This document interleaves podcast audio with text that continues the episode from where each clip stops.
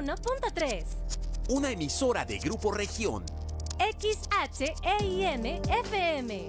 Transmitiendo con 25.000 watts de potencia desde Allende 202 Norte, piso 6, Colonia Centro. Desde Saltillo para todo Coahuila. Tu música suena en una región. Región Radio 91.3. Todo Coahuila, una región. Grupo Región.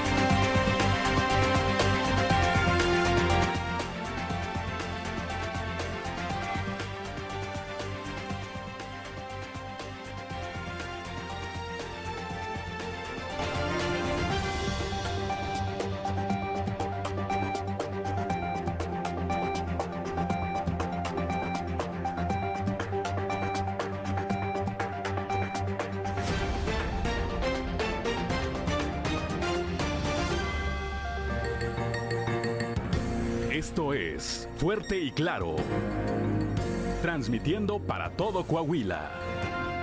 Fuerte y Claro. Las noticias como son. Con Juan de León y Claudia Olinda Morán.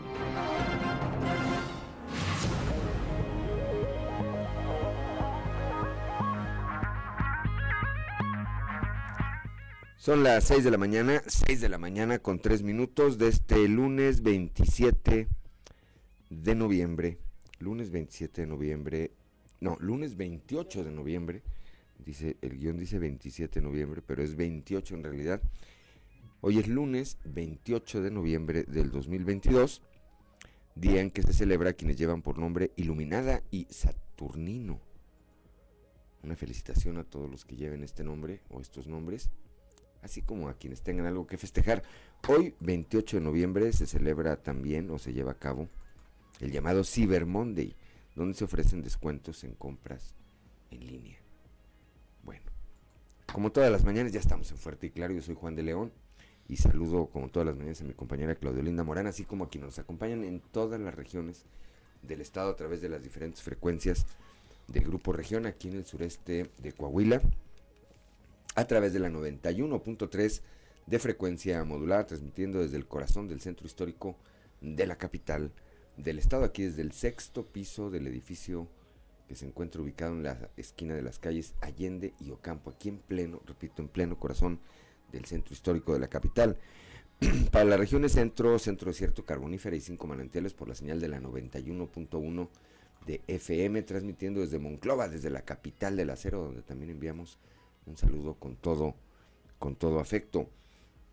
Para la laguna de Coahuila y de Durango por la señal de la 103.5 de FM, transmitiendo desde la Perla de la Laguna, desde Torreón. Para eh, la región norte de Coahuila y el sur de Texas por la 97.9 de FM, transmitiendo desde el municipio de Piedras Negras. Y para Acuña del Río y Jiménez por la señal de la 91.5 de frecuencia modulada transmitiendo desde el municipio, desde el municipio de Acuña. Un saludo, por supuesto, también a quienes nos distinguen con el favor de su atención a través de las redes sociales, por las distintas páginas de Facebook de Grupo Región.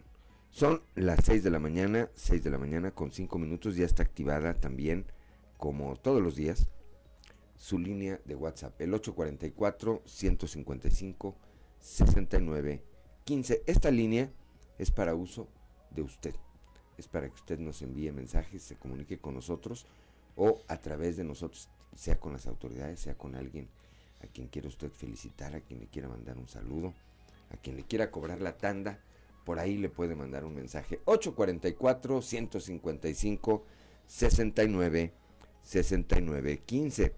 Son las 6 de la mañana, 6 de la mañana con 6 minutos. Claudio Linda Morán, muy buenos días. Muy buenos días, Juan. Y pues a esta hora de la mañana, eh, en Saltillo la temperatura está en 9 grados, Monclova 10, Piedras Negras 6, Torreón 4 grados, en, el, en General Cepeda hay 8 grados, Arteaga 5, Ciudad Acuña 11, en Derramadero al sur de Saltillo hay 7 grados, Musquis 8 grados, San Juan de Sabinas 8, San Buenaventura 7 grados, Cuatro Ciénegas 9, Parras de la Fuente 8 y Ramos Arispe 8 grados centígrados. Son las 6 de la mañana, 6 de la mañana ya con Seis minutos. Vamos, como todos los lunes a esta hora, con el mensaje que domingo a domingo emite la diócesis de Saltillo a través del obispo eh, Monseñor Hilario González García y que todos los, todos los lunes nos lo comparte. Mensaje del obispo. El adviento es el tiempo de preparación a la Navidad nos preparamos tanto para la segunda venida del Señor como para celebrar su venida en la historia. A lo largo de estas cuatro semanas, somos invitados a revisar nuestra vida y desarrollar las virtudes cristianas, reflejando así la presencia de Jesús en cada uno de nosotros. En esta primera semana nos anima el deseo de ir con alegría al encuentro del Señor. Es como iniciar una peregrinación a un lugar sagrado para encontrarnos con Dios. Subir al monte del Señor, entrar a la casa de Dios, para tener una experiencia gozosa de su misericordia y aprender así a caminar por sus sendas de verdad y justicia. Caminar a la luz del Señor en medio de las oscuridades de este mundo, con la seguridad de que Él es el árbitro de las naciones, juez de paz y reconciliación. Es cierto, anhelamos la paz que procede de Dios, fruto de su amor para todas las personas. Deseamos decir, la paz sea contigo, a todos aquellos con los que convivimos, deseando todos aquellos bienes que en verdad nos edifican. Deseamos cambiar las armas de guerra en utensilios productivos, las palabras hirientes y agresivas en palabras de consuelo y armonía. Deseamos superar lo que nos divide y separa para alcanzar la comunión y la participación en aquello que nos ayuda a edificar el reino de Dios. Atendiendo al consejo de San Pablo en su carta a los romanos, tomamos en cuenta el tiempo presente para mejorar nuestra acción en el mundo. No queremos hacer las obras de las tinieblas, sino las obras de la luz que ayudan a iluminar nuestra sociedad. Queremos revestirnos de las armas de la luz, es decir, de las virtudes que hemos aprendido de Jesucristo para vencer los vicios que nos destruyen y nos esclavizan. El tiempo presente, tan convulsionado por los comportamientos contrarios al Evangelio, piden que vivamos en fidelidad a lo que predicamos. Jesús nos invita a velar y estar preparados para encontrarnos con Él en su venida. Nuestro comportamiento honesto debe ser signo de nuestra esperanza firme en Jesucristo, en quien tenemos puesta nuestra confianza. Vayamos con alegría al encuentro del Señor en esta Navidad. Renovemos nuestra confianza en el Señor. Caminemos juntos bajo la luz del Evangelio y pongamos en práctica sus enseñanzas. Que todos los fieles demos un buen testimonio con nuestras palabras y nuestras obras y así motivemos a todas las personas a buscar al Señor y encontrar en Él el sentido de su vida, el amor compasivo que conforta y anima a vivir unidos a Él. Bendiciones para todos.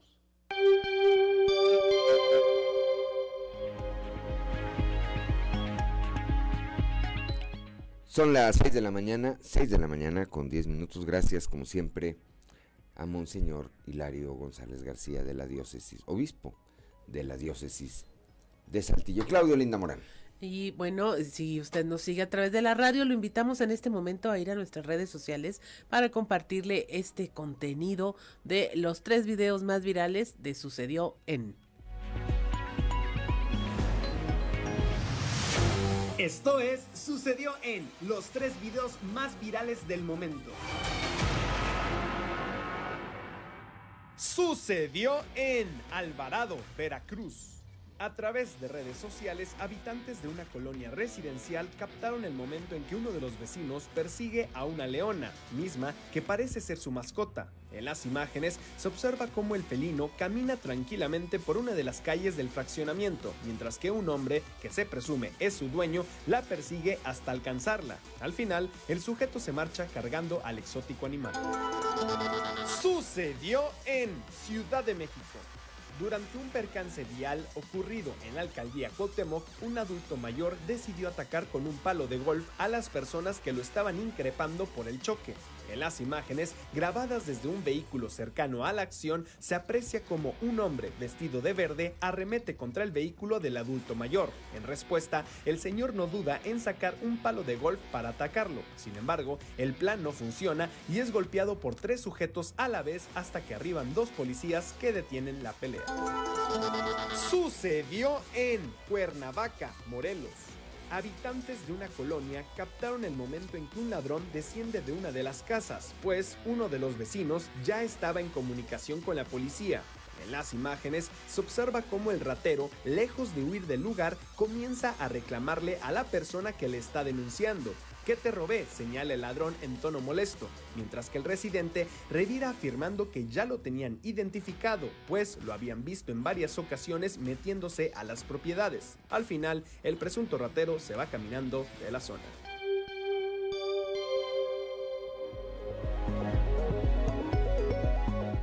Son las 6 de la mañana, 6 de la mañana con 13 minutos y bueno, vamos rápidamente a la información. Entre miles de fragmentos identifican a seis personas en la comunidad de patrocinio, esto en el municipio de San Pedro. Yesca Garza, quien es coordinadora del Centro de Identificación Humana, apuntó a que en este sitio, utilizado por la delincuencia como campamento entrenamiento y de exterminio, se localizaron a la fecha entre 4.500 y 5.000 restos y fragmentos humanos. El patrocinio, como sabemos, es uno de los predios más complejos de fosa de inhumación clandestina. Además, las dimensiones son muy importantes. Se han levantado eh, o recuperado de manera ordenada fragmentos y restos humanos desde hace más de cinco años. La Fiscalía de Personas Desaparecidas tuvo a bien ponernos a disposición, que ya cerca del 98% de todo lo que se recuperó en estos años ya se encuentra en los laboratorios del Centro de Identificación Humana. Incluso estamos ya próximos a concluir el análisis antropológico, la individualización de cada uno de los fragmentos de este, este predio y continuaremos con los fragmentos y restos humanos que recuperó el centro en este año. ¿De patrocinio qué porcentaje de los restos? Se hablaba de miles de, restos. Eh, ¿qué, ¿qué, porcentaje es identificable de acuerdo a lo que han avanzado ustedes con esa eh, bueno, sí hay una... Se que muchos no eran posible este, lograr esa... Sí, desafortunadamente están en condiciones eh, muy degradadas. Se utilizaron, utilizaron materiales eh, para poder llegar al más alto nivel de, de desaparecer los cuerpos y restos humanos.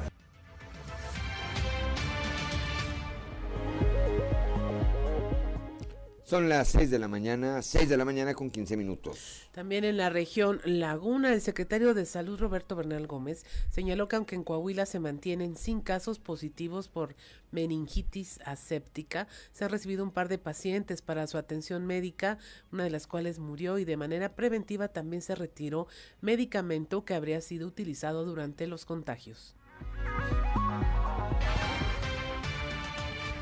Cuando los pacientes están malos necesitan más, más capacidad de los hospitalarias. Por lo general se van a, la, a, a, Torreón. Hospitales como la 71, como el Ángeles, como el Sanatorio, pues no los tiene como es Palacio. Entonces cuando, cuando el paciente está grave y no tiene los elementos para cuidarlos, frecuentemente los pasan para acá. Entonces se toma, se habla de meningitis aséptica, pero se ha encontrado un hongo, fusiforum, recientemente, Entonces estos son dos pacientes que mandaron a la torre de especialidades de Seguro.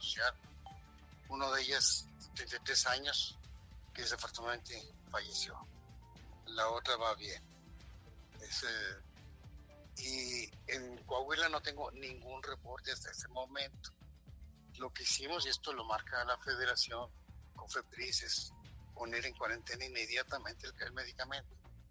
Lo retiramos del mercado nosotros, lo aislamos esperamos nuevas indicaciones.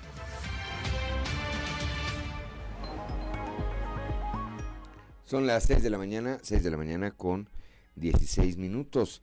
Coahuila se mantiene como un destino para el reconocimiento de cambio de identidad de género y recibe a población de otras de otros estados, así lo señala la licenciada Doralicia de la Garza, quien es directora general del Registro Civil en Coahuila.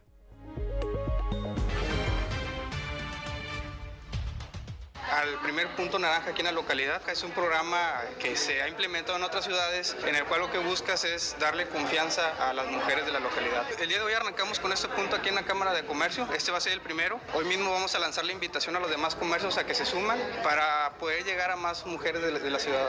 Mira, estamos trabajando ahorita de la mano con el Instituto de la Mujer a cargo de la directora Ingrid. Nos platicó este proyecto de, de, este punto naranja, lo que trata y en sí es este, pues ser como que un punto en el cual las mujeres específicamente que sufren violencia se pueden acercar a la cámara o se pueden acercar a los comercios y nosotros brindarle atención este, personalizada de forma discreta en la cual eh, pues ellas este, cuidar la integridad de esas personas. Entonces nos pareció muy interesante, se ha replicado en otras ciudades, nos comenta la directora que ha sido un éxito, éxito entonces vamos a implementarlo aquí en Ciudad de Acuña. Sí, eh, conlleva una capacitación, este, la cámara es la primera, la, la, persona que traje con nosotros y la directora tomaron esta capacitación de cómo canalizarlo, de qué manera recibir a la persona, cuidando la integridad siempre de, de, de las personas.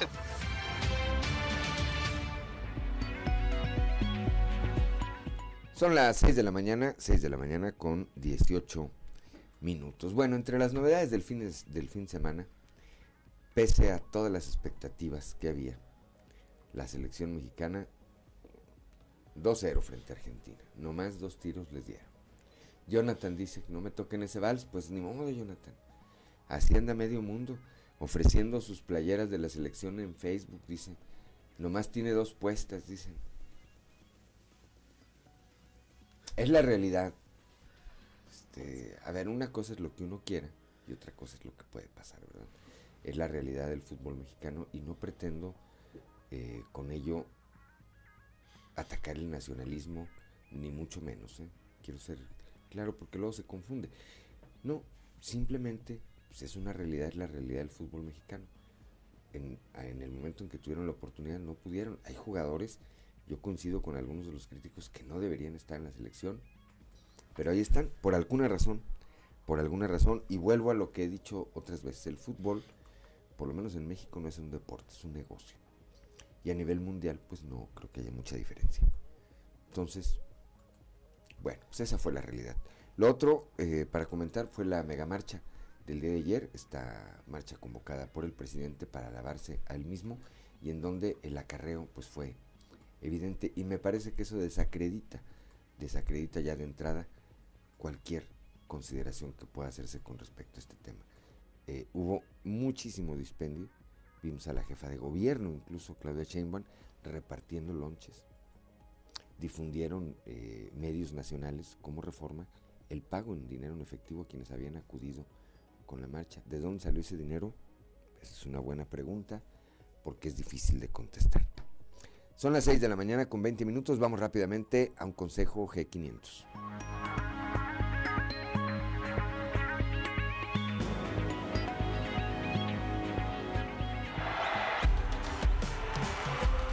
La afición está llegando a la estación G500. Saben que llenar el tanque es vital para llegar a Qatar 2022.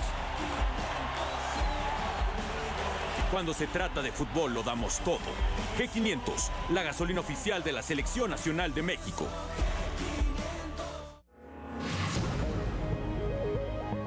Son las 6 de la mañana, 6 de la mañana con 20 minutos. Antes de irnos al corte, el Consulado General de los Estados Unidos en Nuevo Laredo, a través de su página de Facebook, acaba de publicar hace cuatro minutos un mensaje que señala, hay una situación de emergencia en Nuevo Laredo luego de una operación de arresto informes de disparos en múltiples lugares de la ciudad. Refugio en el lugar y en espera para obtener más información. Bueno, pues así está, así está Tamaulipas, hoy gobernado por Morena. Una pausa y regresamos.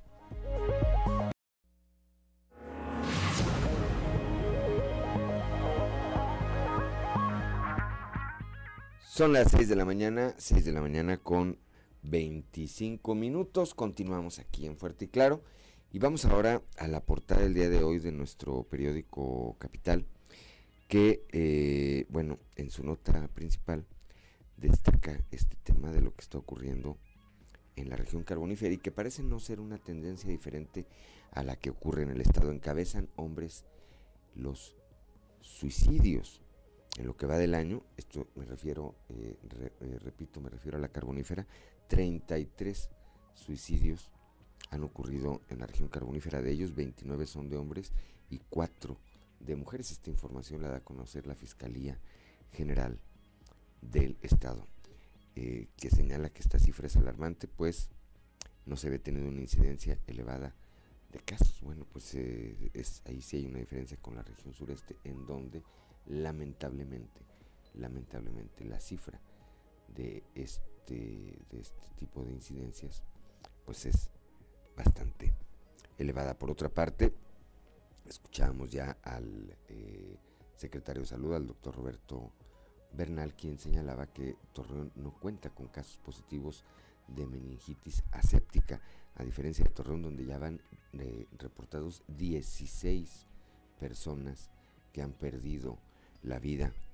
por esta causa. La dirigente nacional del OMPRI, Cintia López Castro, estuvo este fin de semana aquí en la capital del estado. Desde aquí dijo que eh, hizo un llamado a las mujeres priistas a participar de manera activa para evitar que Morena gane el próximo año en la elección para gobernador. Este domingo inició el tiempo de Adviento en la Iglesia Católica y el obispo de la diócesis de Saltillo, Hilario González, compartió que en este nuevo año litúrgico desean que se practiquen buenas obras hacia el prójimo. Como parte de las acciones de la estrategia social Mejora, ayer se llevó a cabo una brigada de servicios en el mercado de la Guayulera, esto aquí en la capital del estado. Esta macrobrigada estuvo encabezada por el secretario de Inclusión y Desarrollo Social, Manolo Jiménez Salinas, quien refrendó su compromiso con los comerciantes para continuar trabajando en conjunto por su bienestar y el de sus el de sus familias. Aquí en la capital del estado, el gobierno que encabeza Chema Fraustro favorece la educación de las mujeres eh, con el apoyo de 1.200 becas para que igual número de personas pudieran concluir su educación preparatoria de manera gratuita. Esto en una estrategia coordinada con el gobierno, con el gobierno del Estado. La secretaria de Turismo, la licenciada Susana Ramos Ramos, prevé que la ocupación hotelera disminuya durante la temporada de Sembrina, pero descarta una caída importante en ese aspecto. Bueno, pues este es, entre otros, los principales temas que destaca la portada del día de hoy de nuestro periódico Capital, cuando son las 6 de la mañana, 6 de la mañana con 28 minutos. Vamos ahora a escuchar los pasillos.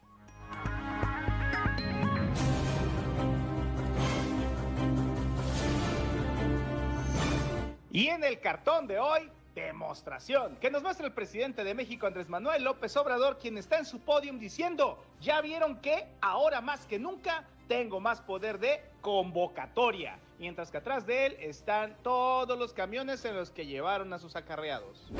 Importantes novedades sin duda con las que hoy arrancan semana los dirigentes estatales del PRI, PAN y PRD Rigo Fuentes, Elisa Maldonado y Maritelma Guajardo, respectivamente, que alrededor de mediodía encabezan rueda de prensa en la capital del estado. El tema de la alianza, sin duda, entre los principales a abordarse en este encuentro. Aunque hasta ahora el PRI ha decidido ignorar las flagrantes violaciones al Código Electoral de Coahuila por parte de Ricardo Mejía Verdeja, manteniendo los espectaculares con su imagen y burlándose de las autoridades electorales, parece que el centricolor no va a dejar pasar así nomás las cosas. Si bien no han interpuesto acciones legales contra la propaganda que realiza el subsecretario en Coahuila, nada quiere decir que no lo harán. porque como lo dejó entrever la mandamás nacional del OVNIPRI, Cintia López, se las están guardando. A Mejía se le olvida que del plato a la boca se cae la sopa. Estamos en problemas. Estamos en graves problemas. Finalmente, el senador Armando Guadiana Tijerina, uno de los cuatro haces de Morena para Coahuila, sí asistió a la marcha para apoyar a Andrés Manuel López Obrador, quien se ha cansado de desairarlo en su intención de imponer como candidato a Ricardo Mejía Verdeja en Coahuila. Al senador no le queda de otra más que seguir apoyando al partido, que está a punto de clavarle el puñal en la espalda.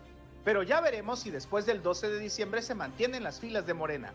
Hay quienes dicen que una vez que López Obrador señale con el dedo a Mejía, el viejo del sombrerón tal vez busque nuevos aires, como Movimiento Ciudadano, que está armando una alianza con la UDC de Lenín Pérez, el Verde Ecologista y hasta el PT. En una de esas, hasta como independiente. Es tan obvio que ni siquiera pienso decirle obvio. Al margen de los acarreados que fueron ayer a la contramarcha organizada por el gobierno de AMLO para mostrar músculo para subir sus bonos, luego de que hace 15 días ciudadanos se volcaron a las calles para protestar contra él y su pretendida reforma electoral, lo que es un hecho es que se financió esta movilización con recursos públicos, aunque lo nieguen tajantemente al asegurar que no salió dinero de los presupuestos públicos. En el caso de Coahuila, Claro que los financiadores de los panfletos, mantas, cachuchas, rentas de camiones y pagos a los que hicieron el viaje para apoyar expresamente al subsecretario de Seguridad, Ricardo Mejía, estuvieron al frente. Como su principal promotor en la región carbonífera, Tony Flores Guerra, que hasta le preguntaban, ¿así señor? Gracias, me gusta el dinero.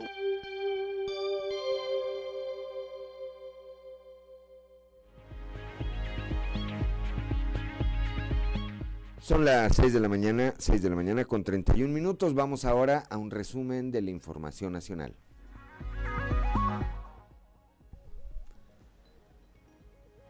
Acarreo en la marcha del presidente Andrés Manuel López Obrador encabezó este domingo una marcha masiva del Ángel de la Independencia al Zócalo de la Ciudad de México a fin de conmemorar cuatro años de su administración.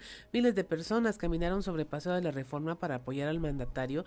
Sin embargo, se formaron largas filas de camiones, microbuses y camionetas en esa zona, pues evidenciando el acarreo del de las personas.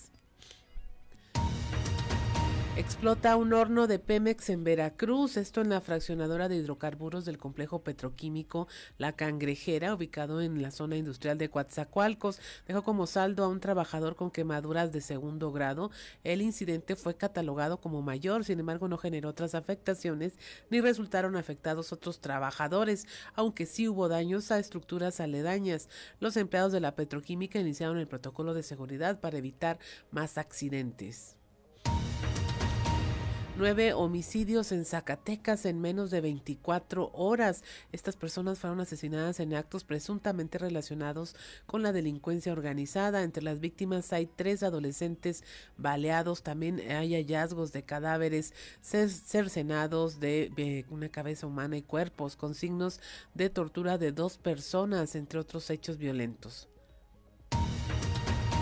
Suman 16 las muertes por meningitis aséptica, entre ellas una joven de 27 años que se atendió por parto a finales de agosto en uno de los hospitales privados que ya fueron clausurados. A principios de noviembre reportó dolores de cabeza intensos. El 19 ingresó en emergencia a terapia intensiva y este pasado fin de semana falleció de meningitis. Se registra una muerte tras la balacera que se registró en un concierto en Morelia eh, con el cantante Danny Ocean, quien terminaba su concierto en la Plaza de Toros Monumental de Morelia. En el exterior se registró un ataque armado que dejó una persona fallecida y cuatro heridos. Los delincuentes abrieron fuego en contra de los ocupantes de dos camionetas y las detonaciones causaron pánico entre centenares de asistentes al concierto de este cantante venezolano. Y también en medio de los espectáculos se accidenta un autobús eh, con fans de Harry Styles. Al menos 25 lesionados dejó la volcadura de un autobús en el que viajaban jóvenes poblanos que se dirigían al concierto de Harry Styles. Esto ocurrió en la autopista México-Pueblas. Eh, Puebla, el autobús transportaba 40 jóvenes eh, al Foro Sol de la Ciudad de México y según testigos el conductor habría perdido el control sobre el volante, al parecer por viajar a exceso de velocidad.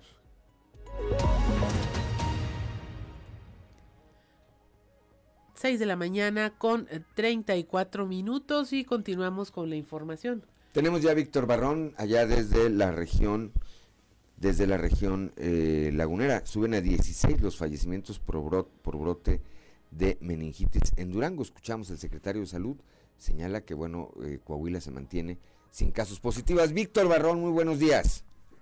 Licenciado Juan de León, muy buenos días y también a Claudia Olinda Morán y a todo el auditorio de Coahuila. Así es, pues eh, esta crisis que se vive actualmente en el estado de Durango eh, a causa, pues ya escuchábamos al secretario de salud en torno a este lote de medicamento utilizado para anestesia, eh, particularmente, bueno, lo que nos comentaban de la Secretaría de Salud de Durango es que se utiliza para pues partos eh, licenciado, eh, particularmente, bueno, para el procedimiento de cesárea.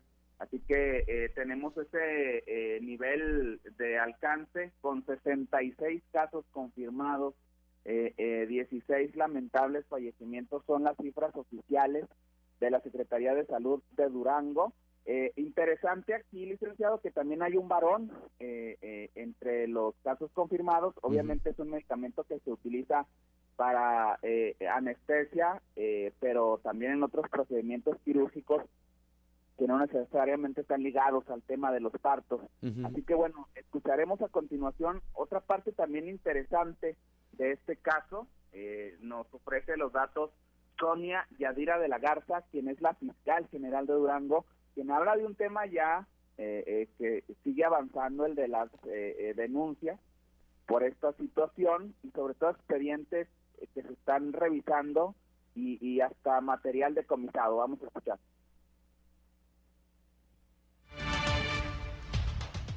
Se informa que la Fiscalía General del Estado al día de hoy se ha recibido 40 denuncias, incluyendo una presentada por la Secretaría de Salud que se ha venido ampliando conforme se van diagnosticando los casos de meningitis.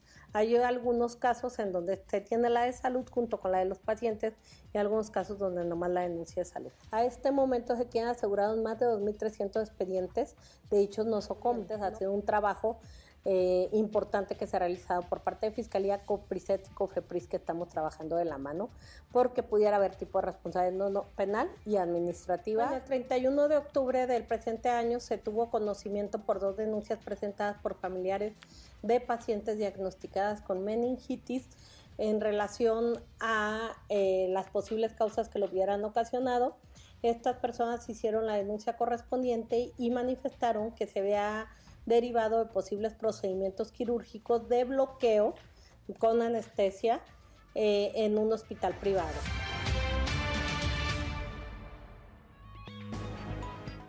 Son las 6 de la mañana, 6 de la mañana con 37 minutos. Estoy platicando con Víctor Barrón allá desde la región lagunera, compañero, nuestro compañero corresponsal, respecto a este tema de la meningitis aséptica, donde pues ya van 16 16 personas que han perdido la vida en el estado de Durango. Hay 40 denuncias y hay al menos 66 casos confirmados. Lamentable sin duda, Víctor Auditorio, y dentro de todo de toda esta información que repito es eh, lamentable, pues habrá que eh, destacar el hecho de que esto no esté ocurriendo hacia el lado de Torreón, dada, y, hago la comparación con Torreón, dada la frontera tan cercana que hay entre los dos estados, Víctor.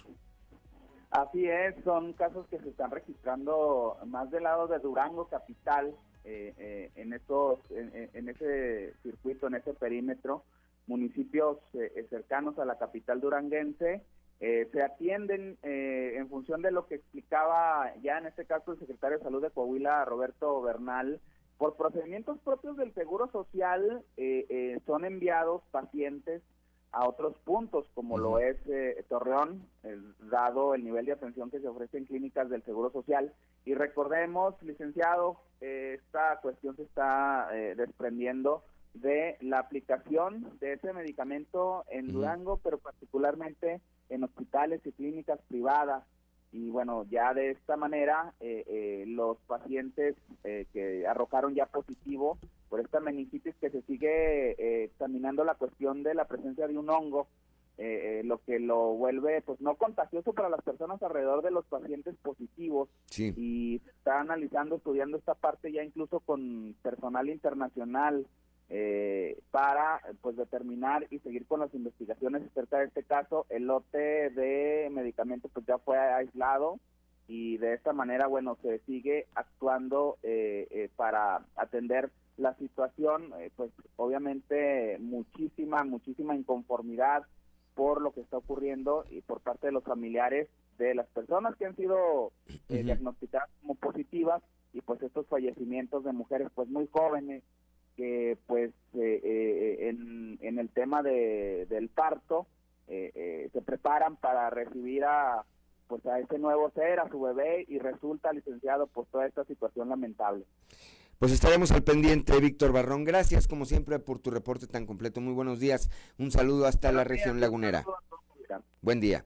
Son las 6 de la mañana con 40 minutos. Vamos rápidamente a un consejo G500. Ya son las 6 de la mañana, 6 de la mañana con 44 minutos. Continuamos esta mañana aquí en fuerte. Y claro, tenemos 9 grados de temperatura aquí en la capital del estado, 10 grados en Monclova, Piedras Negras con 6 grados, Torreón 4 grados, General Cepeda 8 grados, Arteaga 5 grados en este momento, Musquis, Sabinas y San Juan Sabinas con 8 grados, San Buenaventura 7 grados, Cuatro Ciénegas 9 grados, Parras de la Fuente y Ramos Arispe con 8 grados centígrados. Ya está Leslie Delgado, ya está Leslie Delgado, nuestra compañera en la línea telefónica. El día de ayer bueno, pues continuaron eh, las peregrinaciones al santuario de Nuestra Señora de Guadalupe. Platicamos en el transcurso de la semana anterior, como de aquí del centro de la ciudad, aquí de la Plaza de la Nueva Tlaxcala, estaban saliendo peregrinaciones de alumnos de La Salle. Fueron un par de días, después ya, ya, ya, no se, eh, ya no se han visto. Quién sabe si continuarán en los siguientes días. Leslie Delgado, muy buenos días. Hola, ¿qué tal? Muy buen día, Lick. Te saludo con gusto a nuestros escuchas y que nos sigue a través de las redes sociales.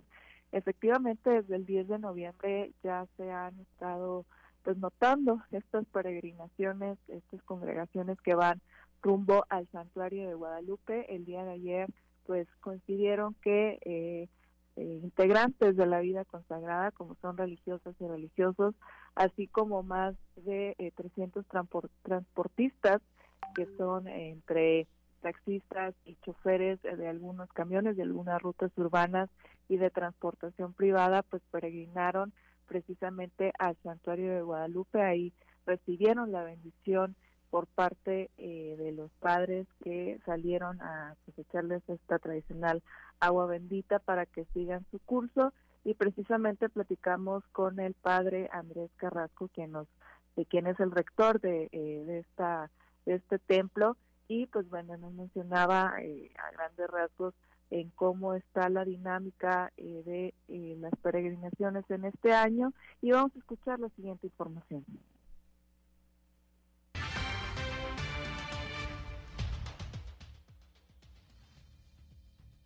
Pues con mucho éxito, gracias a Dios. Tuvimos este viernes pasado una magna peregrinación de cabalgantes y de danzantes de los matlachines de Saltillo, de Coahuila, de manera que estamos esperando numerosas peregrinaciones, pero he percibido que este año, yo creo que aprendizaje de la pandemia, están las personas pues muy respetuosas, muy disciplinadas, los contingentes bien organizados y eso nos da seguridad. ¿En qué lo han notado? ¿En portación de cubrebocas o sana distancia? O También, por ejemplo, si ustedes se esperan un momentito, se escucha ya una peregrinación de religiosos que vienen, vienen por la calle para la misa de 12 y, traen su cubreboca, ¿verdad? Así presidiremos la misa, así estaremos. Y eso sin mucha indicación, simplemente porque la gente pues quiere seguirse cuidando, ¿verdad? Y hay una, una educación de la sociedad que me parece interesante. Son las 6 de la mañana, 6 de la mañana con 47 minutos. Bueno, pues así están transcurriendo las eh, peregrinaciones, la eh, celebración para la Virgen de Guadalupe, recordamos, es el próximo 12, 12 de diciembre. En tanto, pues será común en estos días eh, ver este tipo de manifestaciones de fe a quienes acostumbran a venir o trabajan o trabajamos aquí en el centro de la ciudad, pues hay que tomar nuestras previsiones porque cada vez me parece que con la cercanía de esta fecha de celebración serán más comunes estas expresiones, Leslie Delgado. Efectivamente, sí, tomar las precauciones, como bien mencionas, Lick, sobre todo en las calles del centro de la ciudad y en Emilio Carranza también, porque normalmente y sobre todo ayer lo vimos reflejado que los transportistas pues ahí ocuparon toda eh, la prolongación de Emilio Carranza y también llegaba hasta Isidro López, hasta la altura de eh, la colonia La Salle, por lo que, pues bueno, obviamente era domingo, no afectó tanto la realidad, sin embargo, durante estos días sí habrá contingentes grandes, por lo que, pues bueno, tomen sus precauciones en estas calles aledañas al santuario de Guadalupe. Y, bueno, el día mayor eh, también nos platicó, nos adelantó ahí el padre Andrés, que cada hora van a tener una misa, menos a las 2 y a las 4 de la tarde, y también durante la noche, eh, la madrugada del 12 de diciembre, nos van a ver ahí eh, mañanitas por parte pues, de diversas agrupaciones, también pues para que la gente lo tome muy en cuenta, y los que no pueden acudir, bueno, van a estar transmitiendo a través de sus redes sociales oficiales para que puedan, eh, pues bueno, conectarse virtualmente, Lic. Estaremos atentos, estaremos atentos. Gracias, como siempre, Leslie Delgado. Muy buen eh, día y buen inicio de semana. Excelente día para todos, y al pendiente de la información. Gracias. Son las 6 de la mañana, 6 de la mañana con 49 minutos. Así es, y en este momento vamos a compartirle esta sección porque siempre, siempre hay un tweet.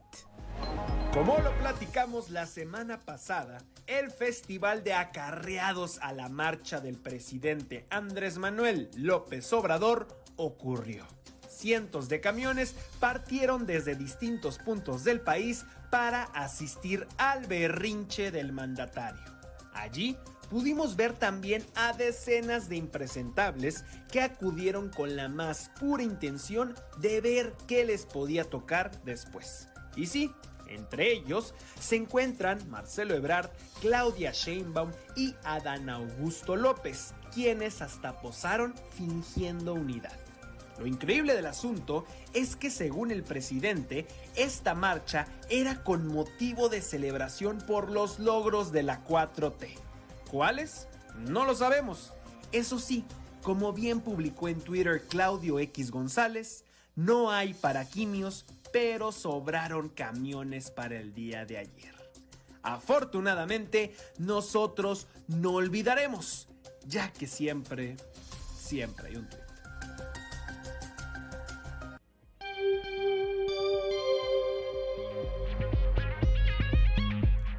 Son las 6 de la mañana, 6 de la mañana con 51 minutos. Vamos ahora hasta la región carbonífera, ya con Moisés Santiago Hernández, alarmantes las cifras este año de suicidios allá en la región carbonífera que son encabezadas por hombres. Es decir, son, es mucho mayor el número de hombres que han tomado esta fatal decisión que el número de mujeres. Moisés Santiago Hernández, muy buenos días.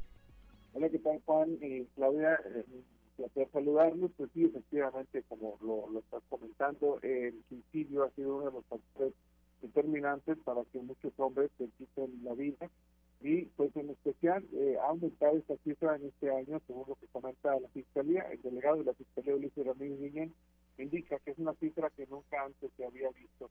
Tenemos la entrevista.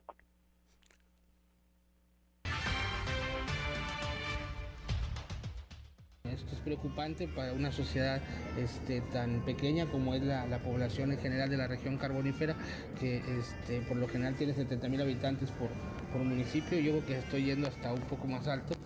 Este, y, y la cifra es eh, este, considerable, así que pues bueno, hay que trabajar en eso. Ojalá que se puedan hacer esfuerzos conjuntos con la autoridad y la sociedad para poder abatir este tipo de factores es múltiple, sin embargo, Pero como yo lo he mencionado, la estadística menciona que por lo general es la, la causa de la depresión, este, cuestiones personales, mu- muchas veces relacionadas con problemas sentimentales, este, y que estas son combinadas con, pues, con la ingesta de alcohol o con el consumo de drogas, ¿no? Eso es casi siempre la- lo que se ve o lo que, se- lo que trasciende estadísticamente de acuerdo a la información que fluye en la fiscalía. Son más masculinos, ¿no? Los masculinos es, es la cifra que, que está este, como un patrón, como un común denominador, casi la mayoría de los casos o la mayoría son, son masculinos. Son las 6 de la mañana con 53 minutos. La depresión, derivada de eh, problemas de carácter sentimental y algunos otros, bueno, eh, no lo menciona así este funcionario, pero por la, eh, la tendencia de lo que hemos visto en otros casos, auditorio Moisés, pues también los problemas económicos son, es otra de los, es otro de los factores que detonan en estas depresiones que combinadas con la, con la ingesta de alcohol efectivamente o algún otro estimulante, pues en muchos de los casos terminan lamentablemente en una decisión de quitarse la vida, Moisés.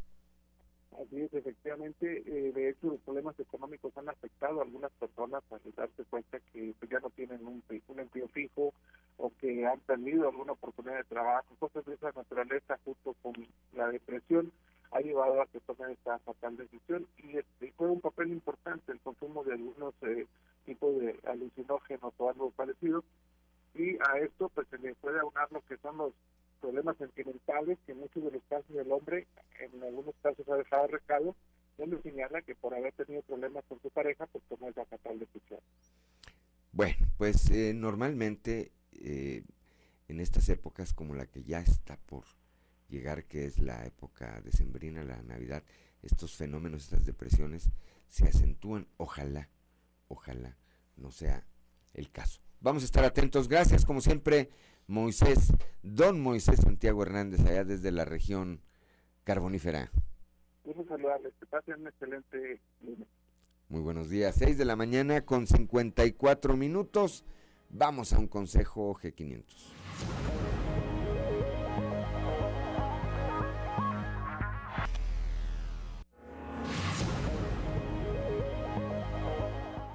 Son las 7 de la mañana, 7 de la mañana en punto. Y como todos los lunes, le aprecio mucho nos toma esta comunicación para platicar sobre diversos temas a nuestro amigo Rubén Aguilar Valenzuela. Rubén, muy buenos días. Buenos días, Juan. Buen día quien nos escucha. Pues en esta ocasión mi comentario es sobre los periodistas asesinados en el país. La semana pasada eh, tuvimos el asesinato número 17. 17 periodistas han sido asesinados en estos primeros 11 meses del año. 1.5 periodistas asesinados por mes que confirman que México en el mundo es el país con más eh, periodistas asesinados e incluso en países que están en guerra. Y pues los organismos internacionales que trabajan en la defensa de los derechos de los periodistas, eh, como eh, Artículo 19, organizaciones en México, otras organizaciones internacionales, pues advierten, dicen una y otra vez que no se está haciendo nada en México para proteger eh, a los periodistas y que en todo caso los sistemas de protección no están funcionando, que hay impunidad absoluta sobre eh, estos eh, profesionales de los medios de comunicación eh, que son asesinados y que eso a su vez provoca pues que pues puedan seguir siendo asesinados. Si nada pasa pues, si matas a un periodista pues es, es realmente eh, muy muy muy grave. Y matar a un periodista eh, todas las vidas son importantes todas las vidas somos todos los seres humanos somos iguales merecemos eh, la vida eh, pero matar a un periodista es matar también la libertad de expresión matar la liberación la libertad de expresión es matar la democracia. Y, y estamos en este ambiente de eh, pues alta violencia que se vive en el país, entre 36, 38 mil homicidios dolosos en 2019, 2020, 2021, este año terminará igual, y se sigue la estrategia actual, pues terminaremos con el mismo número de homicidios dolosos en 23, en 24, y pues como que se ha normalizado, Juan. Este, no, no podemos no podemos aceptar, debería ser un escándalo como en cualquier otro país del mundo que se estuviera matando a periodistas como se mata en México, con la absoluta insensibilidad del gobierno, deja pasar, han tomado la estrategia de minimizar los casos, de no, de no, de no darles ninguna importancia para que no esté eh, eh, en los medios. El presidente no hace referencias en las mañaneras sobre esta brutal eh, pues, tragedia que, que, está ocurriendo en este país y cada periodista muerto pues es eh, silenciar la, la, opinión pública es, eh, es, y es matar también la democracia Juan. así es mira son eh, me parecen pues bastante alarmantes las cifras evidentemente pero me parece que una parte del problema una gran parte del problema está en eso a lo que te referías Rubén hemos normalizado esta como muchas otras cosas eh, en, esta, en, estos últimos años. Hemos normalizado que maten periodistas, que el gobierno eh, federal se limite a decir que fue el crimen organizado y parecería que con eso ya encuentra una salida para no eh, dar después una resolución o un seguimiento a estos casos y como sociedad pues ya lo dejamos pasar. Vimos ayer, no es el tema de lo que estamos hablando, pero quiero hacer referencia a la normalización de cosas que están ocurriendo y que como sociedad estamos viendo. Vimos ayer a la jefa de gobierno de la Ciudad de México repartiendo tortas en un acarreo impresionante y lo dejamos pasar. Vimos a Pío, el hermano del presidente, recibiendo dinero, paquetes de dinero en efectivo eh, evidentemente altas cantidades que evidentemente sabemos para qué fueron también y lo normalizamos. Me parece, regresando al tema de los periodistas asesinados, Rubén, que una parte del problema evidentemente es lo que está ocurriendo, quién está cometiendo estos delitos, pero otra parte es que estamos viendo ya como sociedad, yo coincido contigo, deberíamos estar marchando prácticamente todos los días para protestar y hacer que quienes tengan que hacer algo, pues lo hagan, Rubén. Así es, Juan, es, cierto, eh, que dan todas estas cosas que estás diciendo y estamos en una, eh, pues como tú lo planteas, una normalización de algo que no puede ser normal. Eh, no puede ser normal 38 mil homicidios dolosos todos los años. No puede ser normal eh, un punto cinco periodista asesinado cada mes. Eh, eh, absolutamente no puede ser normal y eh, la sociedad e incluso pienso que los medios pues no no se han acostumbrado así es y no están marcando la tragedia y el nivel de la tragedia que ocurre todos los días en este país y pues que entre otras cosas implica lo que decía cada muerte es, es un este, es, una tragedia cada muerte de cada mexicano, de esos 38 mil asesinados todos los años, pero tiene una, una importancia particular el asesinato de los periodistas, porque asesinar periodistas, insisto, es asesinar la libertad de expresión y asesinar la libertad de expresión es asesinar a la democracia, Juan. Sí, y bueno, una parte de la responsabilidad la tendrán en algún momento, esperemos, que eh, asumir quienes están cometiendo sus delitos.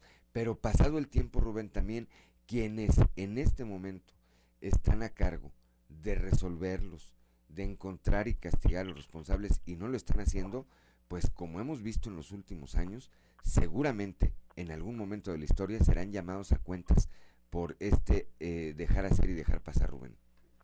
Deberían ser llamados a cuentas, sin duda, todos los días, este, todos los días. Pero bueno, esperemos pues que eh, como eh, lo han observado los organismos internacionales eh, que una y otra vez hacen declaraciones sobre la situación de la ejercicio del periodismo en México, que pues las autoridades pues si ya no van a hacer nada y seguirán igual y veremos otros años. Este es el año de más periodistas asesinados en la historia moderna de México. Es, es, es, terrible. Pareciera que no tiene fin. Todos los, todos los meses hay un periodista asesinado en este país. No puede ser, Juan, no puede ser.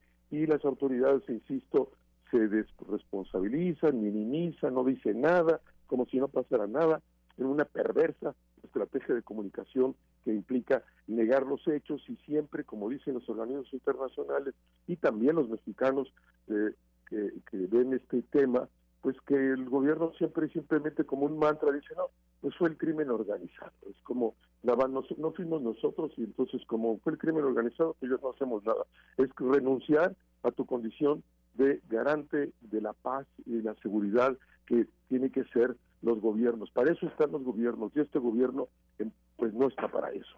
Evidentemente que no está para eso. Con eso nos quedamos. Rubén Aguilar, como siempre, un gusto platicar contigo. Igual, fue un buen día, buen día quien nos escucha. Buen día, buen lunes. Son las 7 de la mañana, 7 de la mañana con 8 minutos. Platicamos con Rubén Aguilar Valenzuela de esto, pues eh, terrible que está ocurriendo en el país, no nada más con respecto a los periodistas. Vemos esta violencia imparable. Nuevo Laredo, Tamaulipas, le comentamos eh, al inicio de este espacio informativo, una alerta que envió el eh, Consulado de Estados Unidos allá en eh, Tamaulipas advirtiendo de hechos violentos esta mañana y en donde hacía un llamado a su personal, a la población estadounidense a mantenerse, a mantenerse resguardada. Claudio Morán. Así es, y en actualización de esta información son las redes sociales eh, las que están dando alguna información. Se habla ya de que se corrió, se recorrió la entrada de los alumnos a las escuelas va a ser a las 9 de la mañana e incluso se está dejando a consideración de los padres de familia la asistencia de los alumnos, esto en las escuelas de eh, Nuevo Laredo.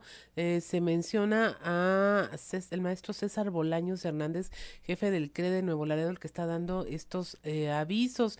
También se habla de que se reporten a la comunidad estudiantil y que se permita ausentismo en este centro regional en las secundarias. También se está dando esta información. Son los que están hablando del tema. También se habla de que el transporte público está suspendido eh, hasta nuevo aviso por el tema de los eventos de seguridad visas visas que en las que estaban programadas el día de hoy si usted iba para allá mmm, mejor deténgase tantito, van a ser reprogramadas. Van a ser reprogramadas. Si usted tenía cita, y creo que es importante, hay mucha gente que todos los días viaja de Coahuila hacia el estado de Tamaulipas también como una alternativa para el tema de sus visas. Si usted va a lo de su visa hoy a Nuevo Laredo, a Nuevo Laredo, Tamaulipas, regrese. Están siendo reagendadas, ya lo dice de manera oficial el consulado, ¿verdad? Así es, se van a poner en contacto con cada uno de quienes tenían que ser recibidos el día de hoy, 28 de noviembre, en el Consulado General de Nuevo Laredo y los centros de atención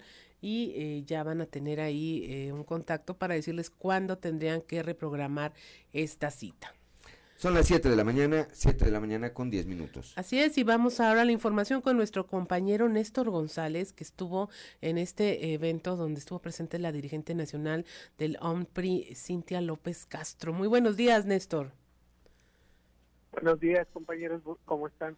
Eh, les saludo con mucho gusto. Quiero informarles que el fin de semana se celebró aquí en Saltillo una reunión con la dirigente nacional de la Organización Nacional de Mujeres del PRI, el OMPRI, con Cintia López, quien eh, estuvo hablando con las representantes de este organismo de mujeres periodistas aquí en Coahuila y eh, con su dirigente Lucelena Morales, eh, con quienes intercambió algunos puntos sobre la elección, sobre todo la organización que deberán tener las mujeres periodistas durante el, el próximo proceso electoral para renovar la gubernatura aquí en Coahuila dijo que eh, es importante Coahuila para el PRI nacional, que es la esperanza para mantener eh, ese, ese, esa participación en la vida política del país. También dijo algo que en lo que el PRI se ha mantenido eh, muy discreto, que es el tema de las campañas anticipadas que está realizando aquí en Coahuila el subsecretario de Seguridad Pública, Ricardo Mejía Verdeja, y dijo que eh, seguramente se van a emprender acciones legales para denunciar estos actos anticipados de campaña que el propio subsecretario dice que no es publicidad de él, que es publicidad de revistas que están promocionando una entrevista de él a través de espectaculares. Así es que, eh, bueno, pues este tema eh, en el que se ha mantenido muy cauteloso el PRI, eh, el PRI de Coahuila, pues seguramente va a tener repercusiones en un futuro ya en, en el campo legal de las elecciones y con miras a las elecciones del próximo año. Así es, Néstor. Y eh, cuéntanos cómo estuvo la afluencia en este evento de fin de semana y para dar paso al, siguiente eh, tema, que es que hoy va a haber también actividad política fuerte. Sí, eh, pues estuvieron los representantes de 38 de los 38 municipios. Era es un seminario de capacitación sobre violencia de género que se impartió principalmente a las dirigentes de este organismo, a las dirigentes municipales y con la presencia de Luz Elena Morales, que participó en su primer evento como dirigente estatal del OMPRI. Y como lo mencionas tú, pues hoy al mediodía hay una rueda de prensa, se espera que se presenten ya importantes avances en el tema de la alianza que se va a conformar entre el PRI, el PAN y el PRD aquí en Coahuila. Vamos a ver qué nos dicen. Ya son los dirigentes quienes van a encabezar. Recordemos que hace un par de semanas, semana y media, estuvimos eh, por allí en una, reunión eh, informal que tuvieron tanto Rodrigo Fuentes como eh, Elisa Maldonado y como Maritelma Guajardo para ah, dar un adelanto de lo que será la ya prácticamente segura alianza de estos tres partidos con miras a las elecciones del próximo año. Ya vamos a tener la foto oficial, mi estimado Néstor.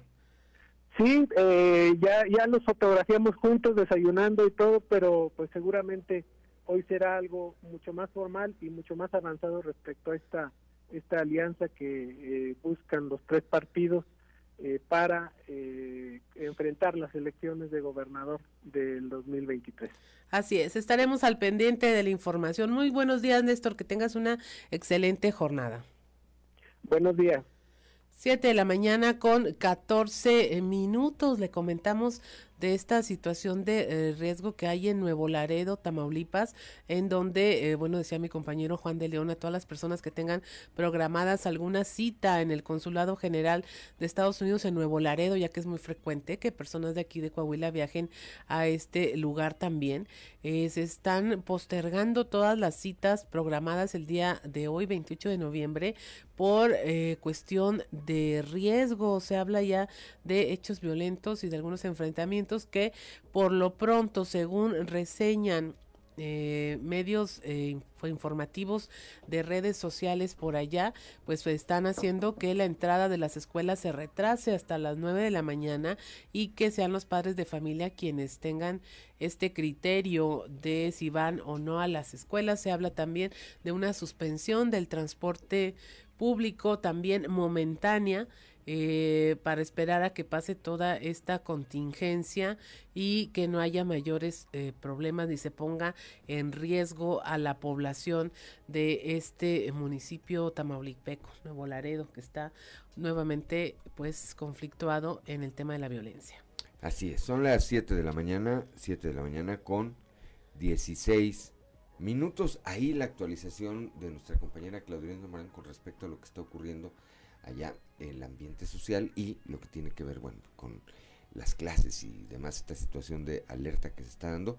Y lo otro que es más importante, aprovechando o eh, eh, que nos escuchan pues prácticamente en todo el estado, insisto, hay mucha gente que diariamente de Coahuila viaja hacia, hacia Monterrey, Nuevo León o hacia o hacia eh, Nuevo Laredo, Tamaulipas al tema de sus visas al tema de sus visas. Bueno, si usted tenía una cita hoy en el consulado de Nuevo Laredo, Tamaulipas, pues ya no avance hacia allá.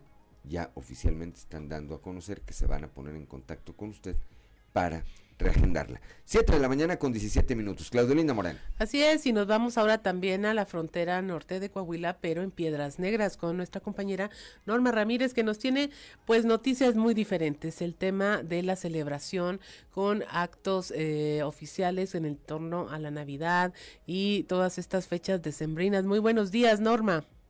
¿Qué tal, Claudia? Muy buenos días, muy buenos días, Juan, y a todo el auditorio de Nueva Cuenta, un gusto saludarles. Y bueno, pues precisamente ya en Piedras Negras se comienza con este espíritu navideño, ya comienzan a instalar lo que será el árbol o el, mega árbol que será instalado en la plaza en la plaza de lo que es este la gran plaza en nuestra ciudad de Piedras Negras también ya en las diferentes calles se, se ve también ya diferentes adornos hay una eh, infraestructura o una eh, estructura mejor dicho en la entrada del puente internacional número uno, en donde está precisamente enfrente entre el Museo de la Frontera Norte como también la gran plaza que cubre esos dos eh, puntos y será iluminado de colores navideños. Así lo dio a conocer y con motivo de la próxima temporada, el 2 de diciembre se realizará un desfile en donde van a participar diferentes empresas locales con el propósito de llevar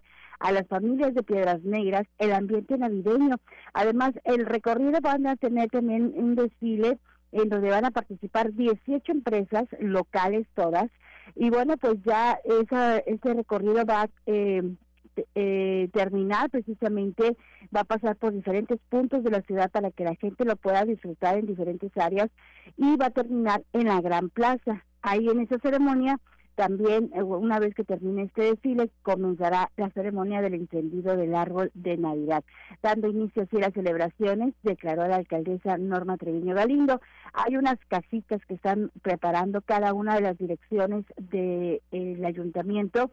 Cada una se ha dado la tarea de tener determinadas casitas que han adornado según la temática navideña y también conforme se han puesto de acuerdo. Y con esto pues bueno eh, también eh, llevarlas a las diferentes colonias no solamente a las macroplazas donde también estarán ya ya están instaladas algunas estructuras ahí para que la gente se pueda ir a tomar la foto, para que puedan ir a disfrutar, sino también en las principales avenidas, en, en las principales plazas de la ciudad también habrá eh, adornos navideños para precisamente pues dar este ambiente ya de celebración de, eh, de Navidad y fin de año habla de un clima completamente distinto en materia de seguridad. Muchas gracias por la información y pues te deseamos que tengas un excelente día. Igualmente que tengan excelente día y sí, en cuestión de la seguridad, pues van a, tener diferentes operativos para que la gente pueda disfrutar sin ningún problema. Muy buenos días. Buenos días, 7 de la mañana con 20 minutos. Vamos a un consejo G500. Con Antonio Zamora.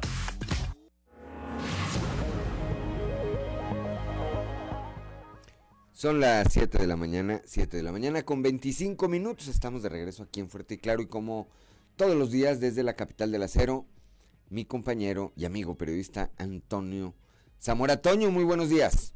Buenos días, Juan. Buenos días a, las personas que nos sintonizan a esta hora. Fíjate que el fin de semana eh, nos dedicamos a, buscar a cuates, conocidos, que por una u otra manera eh, pensaron que Andrés Manuel López Obrador pues eh, iba o fue su guía espiritual, fue su gurú de hace cuatro o cinco años pero luego de repente cambiaron el tema, eh, resulta que no encontraron lo que esperaban. Y, les preguntamos nosotros que por qué no habían ido a la capital de los temblores, pues a, este evento, ¿no? Eh, eh, esto fue, la pregunta fue antes de que ellos nos dijeran que, que no, que ya habían desechado ese proyecto político. Y lo dicen, eh, coincidieron en que es una pena eh, este tipo de, muestras de músculo. Eh, como número dos, la vanidad del presidente con cargo al erario. Debería ocuparse por resolver las materias reprobadas que son seguridad, salud, educación. Total, para no hacer el cuento largo, Andrés Manuel López Obrador convocó a una marcha por AMLO, donde acudió AMLO, hacia donde vive AMLO, y terminó con un discurso de AMLO a favor de, de AMLO. Así, así de sencillo son estas cosas, dijeron pues estas personas que tuvimos la, la oportunidad de, de, platicar por ellos. Y luego, por cierto, uno, uno de, de, de nuestros radioescuchas nos acaba de enviar, eh, no sé, un borrador o algo imaginario, no sé cuál, lo que sea, eh, y nos dice, dice, mira, para llenar el zócalo de la Ciudad de México se necesitan 130 mil personas. Eh, si se van a, a, trasladar o se, se trasladaron al 80% a los diferentes puntos del país, son 104 mil personas. A razón de 38 pasajeros por unidad se requieren 2.737 autobuses.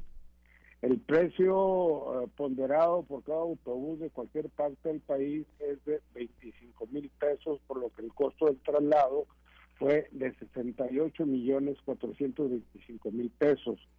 Precio de torta y refresco, eh, 50 pesos. Esto por 130 mil asistentes, 6, 6, 6 millones 500 mil pesos. Pago de agradecimiento a cada uno de los asistentes, a lo mejor fue más, pero él hizo un cálculo, dijo 300 pesos, esto por 130 mil asistentes me da un total de 39 millones de pesos. Uh -huh. Traslado 68 millones 425 mil, alimentos 6 millones 500 mil, eh, cash de agradecimiento, eh, sí, sí, este cuarto yo creo, 30 por lo de cash, 39 millones de pesos, eh, indirectos 38%, playeras, mantas, gorras, banderas, etc., 42 millones 291 mil 500 pesos. Eh, y termina con, es un honor estar con Obrador, o eh, cuesta o costó 157 millones 216 mil 500 pesos. Ahora, que si la gente de Morena dicen que fueron un millón, imagínate pues, estos, esos 157 millones serían pues mucho más, mucho más, mucho más millones de pesos mejor. A ver, el, el dispendio fue evidente, el acarreo fue evidente. Los números pues pueden variar ya con una base como esta que nos aportas y que pues dependiendo del de número real de gente que haya sido convocada y cuyo eh, traslado, pago y lonche hayan sido pagados, pues repito, pueden variar. Lo que es un hecho es que ese es eh, el, tema aquí, me parece eh, fundamental, Toño, de saber de dónde salió ese dinero. Si como efectivamente hay quienes señalan salió de los erarios públicos, pues qué tragedia sí. y qué lástima todo. Sí. Aquí en, en, la región centro, cuando menos, bueno, pues el municipio morenista que tenemos aquí al lado hizo invitaciones al respecto, ¿no? Los cipocludos se fueron en avión, por supuesto. O sea, échale otra lanita, también con cargo al erario. Entonces, pues sí, yo creo que se gastaron muchos, muchos, más de 157 millones de, de pesos, yo siento que se, gastaron más. Y como dice este amigo que nos envió este este compendio dice eh, y confirma dice atentamente un mexicano que hace cuentas y te invita a reflexionar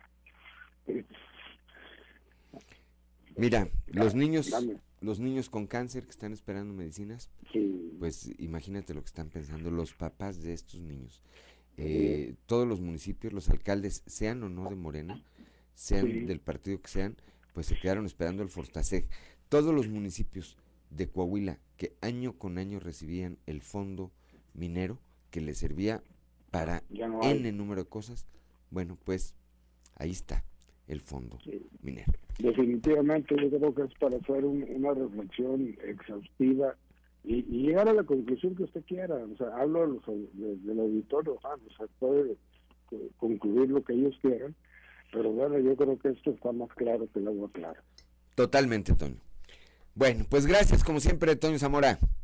Hasta mañana. Excelente inicio de semana. Oye, no está Ricardo Guzmán, está tomó un periodo de vacaciones, pero dice que con el respecto a la selección mexicana no todo está perdido, que todavía falta perder, todavía falta perder con Arabia Saudita, dice. No, este guante, en serio, ese Ricardo es tremendo, la verdad, este, siempre juega las contras. Está, está gozando de un muy merecido periodo vacacional. Gracias, Toño. Hasta mañana. 7 de la mañana con 32 minutos. Claudio Linda Morán. Continuamos con la información. En Ciudad Acuña arrancó la Canaco, el llamado primer punto naranja, esto como parte de las acciones a favor de la eliminación de la violencia contra las mujeres. La Cámara Nacional de Comercio y Servicios Turísticos de Ciudad Acuña, Canaco Servitur, en coordinación con el Instituto Municipal de la Mujer dio arranque a este llamado punto naranja. Ahí se van a brindar apoyo y cuidado a la integridad de las mujeres acuñenses que se sientan en alguna situación de peligro.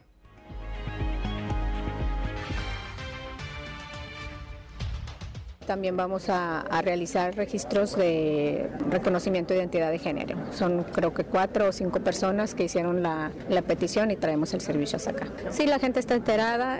Traigo ahorita la, no te quisiera mentir, no traigo la, cifra exacta de cuántos se han realizado por año o a partir de que esto se, opera aquí en la entidad, pero generalmente por semana realizamos dos o cuatro eh, registros de identidad de género, de reconocimiento de identidad de género. La mayor de ellos son del género masculino al femenino, pues también realizamos estos cambios en personas nacidas en otros estados. La mayoría de los que vienen son de la zona norte, generalmente Durango, Tamaulipas, Zacatecas son los que mayor afluencia tienen aquí en la entidad. Y vienen a Coahuila porque por supuesto en sus estados no está permitido. Y regresamos a lo que comentábamos hace unos momentos, eh, en conocer los lineamientos de un estado a otro. Hay una legislación por estado, cada estado tiene su propia legislación y por ende sus, sus propios requisitos.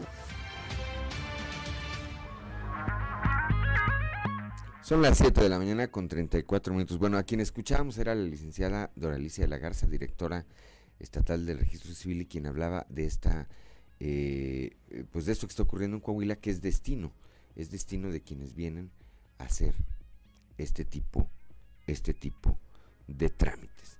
Allá en la región carbonífera, suman 426 los casos de agresiones contra mujeres. Escuchemos a Brenda Berenice Garza González, quien es agente del Ministerio Público del Centro de Atención a la Mujer.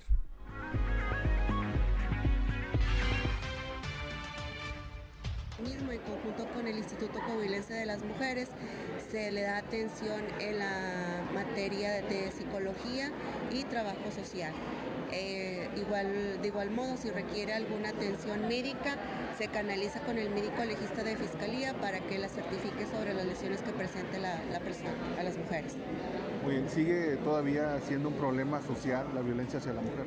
Sí, contamos con ese problema que no lo hemos erradicado. Así también este, tenemos problemas porque muchas de las mujeres eh, van, acuden, presentan denuncia, sin embargo, eh, pasan los días y se retractan de la misma. ¿cuántos casos se han atendido hasta la fecha aproximadamente? Hasta la fecha van a, 426 casos de entre violencia familiares, violaciones y abusos sexuales. Cabe destacar el Centro de Atención para Mujeres, aparte de recibir violencias familiares, recabamos todos los tipos de delitos sexuales en perjuicio de niñas y mujeres.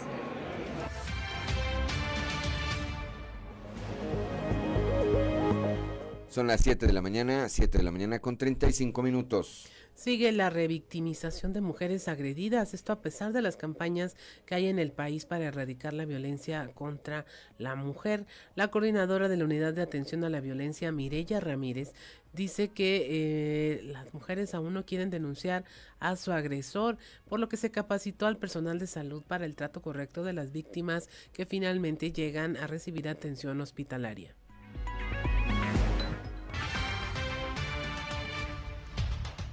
Generando una serie de inseguridades que muchas de ellas refieren que no tenían.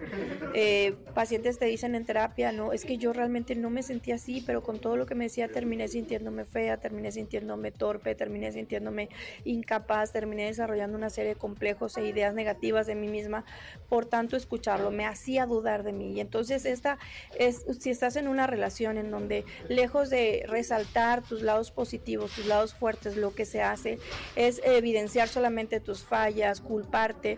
Tienes que ahora sí que poner antenas, abrir los ojos y tratar de ver qué es lo que aporta esa relación. Dicen que si no construye tu esa relación en tu vida, no es buena.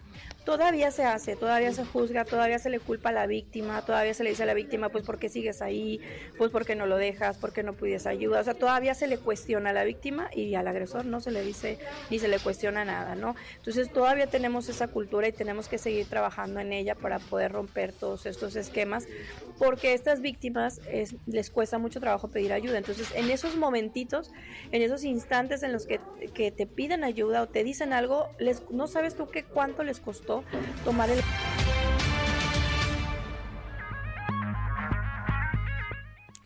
Son las 7 de la mañana, 7 de la mañana con 37 minutos. Escuchábamos a Mirella Ramírez, coordinadora en Piedras Negras de la Unidad de Atención a la Violencia. Y vamos ahora a Acuña. Acuña, eh, a consecuencia de la pandemia, la subdirectora académica del CBT 54, Araceli Flores Lozoya, se señaló que la violencia física y verbal que se vive en los hogares se reflejó en las escuelas.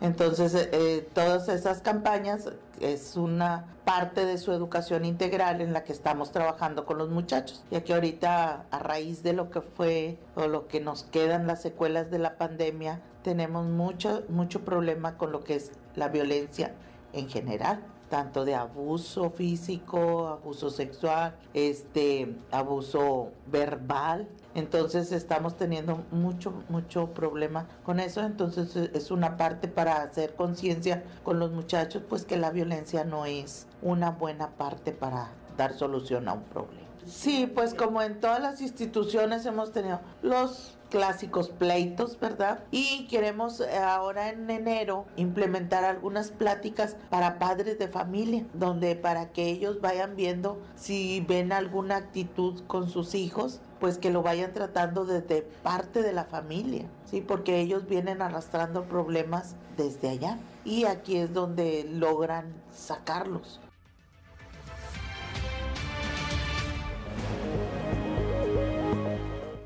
7 de la mañana, son las 7 de la mañana con 39 minutos, hora de ir a un consejo G500. Son las 7 de la mañana, 7 de la mañana con 44 minutos. Estamos de regreso aquí en Fuerte y claro, que no se le, que no se le haga tarde. Somos Claudio Linda Morán y Juan de León y como todos los días estamos aquí a través de las diferentes frecuencias de Grupo Región en todo el territorio del estado. Ricardo López tiene las mañanitas.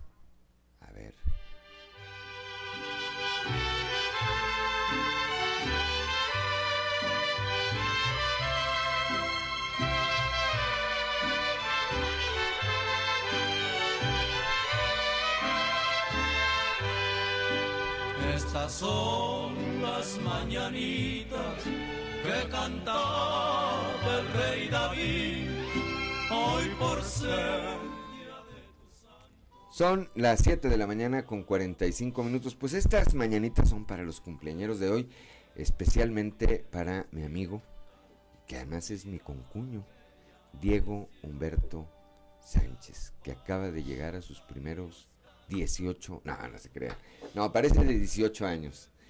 eh, sus primeros 18 años de vida. Le mandamos una felicitación. Hoy está de cumpleaños. Le hicieron como 200 fiestas, entre fiestas sorpresas y fiestas programadas y demás. Muy festejado, muy celebrado, muy bendecido. Diego Humberto, que la pases de lo mejor. Te manda saludos y abrazos. Ya sabes quién. Perlita Ventura, con todo su corazón. Y todos los que te queremos y te conocemos, te mandamos un gran abrazo y una gran felicitación. 7 de la mañana, son las 7 de la mañana con 46 minutos, como todos los lunes. Alberto Borman y algo que vale la pena leer. Algo que vale la pena leer con Alberto Bortman. Excelente jornada, estimado amigo Juan de León y amigo Radio Escuchas. Mil gracias por su sintonía. Esta semana, en algo que vale la pena leer, vamos a platicar de eh, la nueva apuesta literaria de Irene Vallejo, conformado por más de 120 colaboraciones periodísticas que evolucionan hasta convertirse en tiros de precisión histórica, filosófica y cultural. Irene Vallejo, filóloga y escritora que seguramente usted recordará en 2020 acaparó los primeros lugares por su multipremiado libro El infinito en un junco, regresa a las librerías con una loable selección de sus columnas titulada El futuro recordado, publicado para México en octubre de 2022 por Editorial Debate Random House. Nos encontramos ante una apuesta de lectura dinámica y amena para leer a cualquier hora y en cualquier parte, pero cuya agilidad narrativa no tiene posibilidad de confundirse con la profundidad reflexiva que nos dejará durante largo rato rumiando la información hasta poder digerirla entre la experiencia propia y la perspectiva de compartirla. Por ejemplo, una de las columnas titulada Dinámica del Amor nos cuenta, en este espacio lo hacemos evidentemente de manera resumida, que los seres humanos siempre estamos curiosamente insatisfechos y refiere que Platón inventó un mito para explicar esa insatisfacción perpetua, ya que en su origen los humanos éramos seres dobles, es decir, con cuatro brazos, cuatro piernas, dos cabezas, dos cuellos, dos sexos, pero que debido a esas capacidades duplicadas y nuestra arrogancia desafiamos a los dioses. De esta manera, Zeus nos castigó, cortándonos por la mitad y separando nuestros cuerpos para quedar finalmente como hoy estamos. Sin embargo, desde entonces nos sentimos incompletos e insatisfechos, y cierra la autora esta columna apuntando, cuando creemos reconocer en otra persona algo de nuestra perdida mitad, nos abrazamos a ella tratando de sentirnos uno como al principio.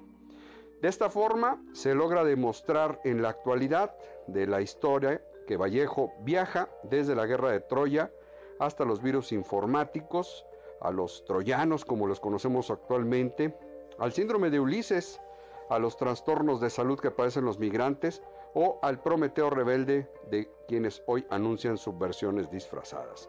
Una lectura por demás recomendable e interesante. El futuro recordado de Irene Vallejo, publicado para México por Random House Mondadori. Amigos lectores, mil gracias por su atención. Nos escuchamos la próxima ocasión cuando tengamos lista la recomendación de algo que vale la pena leer. Excelente semana les desea su amigo Alberto Borman y recuerden en estos tiempos de monopolio digital y tecnológico, leer un libro es hacer revolución.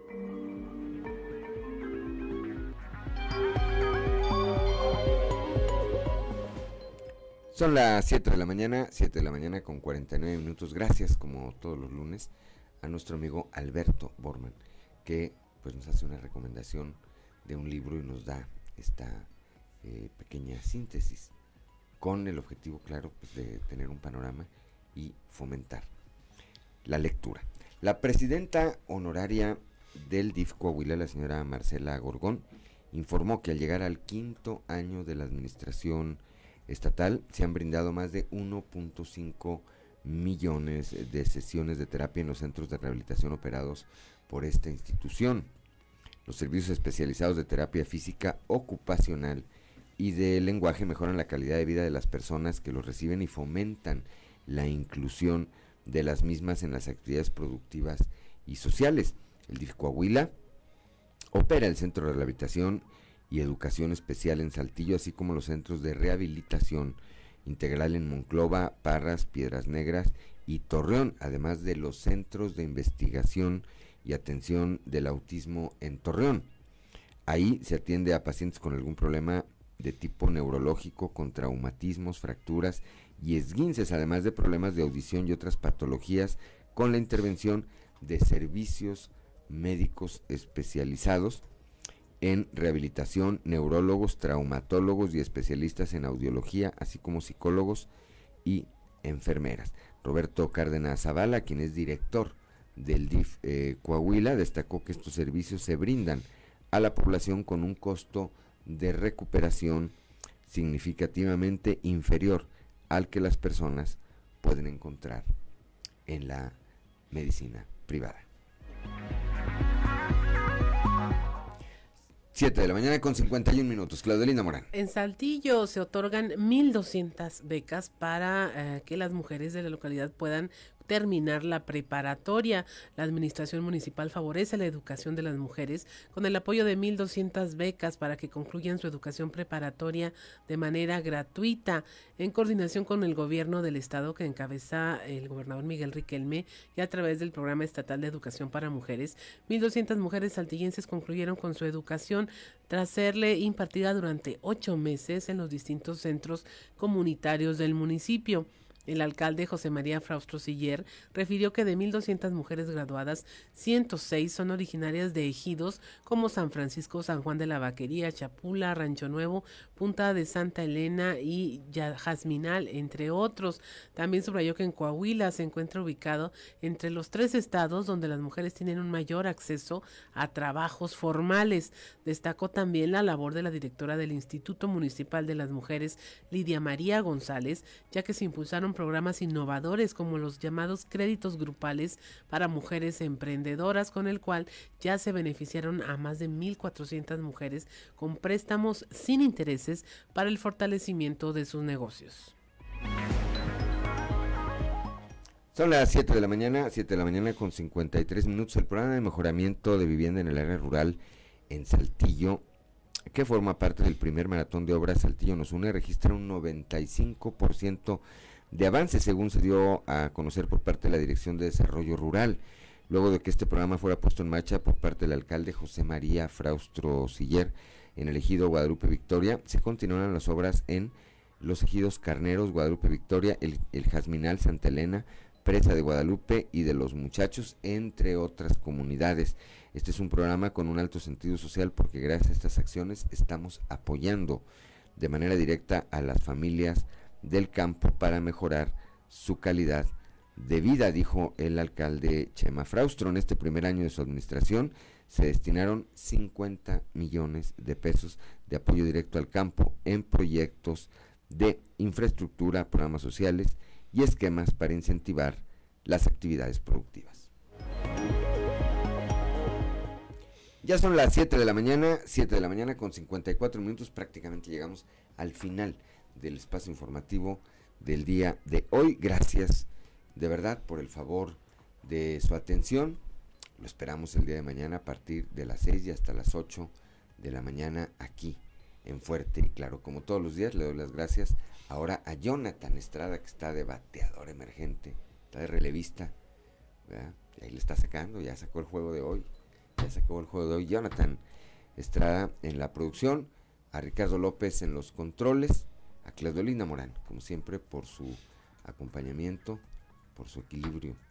Aquí, eh, para todos los temas es necesario el punto de vista de la mujer. A Ociel Reyes y Cristian Rodríguez, Cristian Rodríguez y Ociel Reyes, que hacen posible la transmisión de este espacio a través de, de las redes sociales, pero sobre todo le agradezco a usted que nos distingue con el favor de su atención. Le recuerdo que Fuerte y Claro es un espacio informativo de Grupo Región bajo la dirección general de David Aguillón Rosales. Yo soy Juan de León y le deseo que tenga usted el mejor, pero de verdad el mejor inicio de semana. Muy buenos días.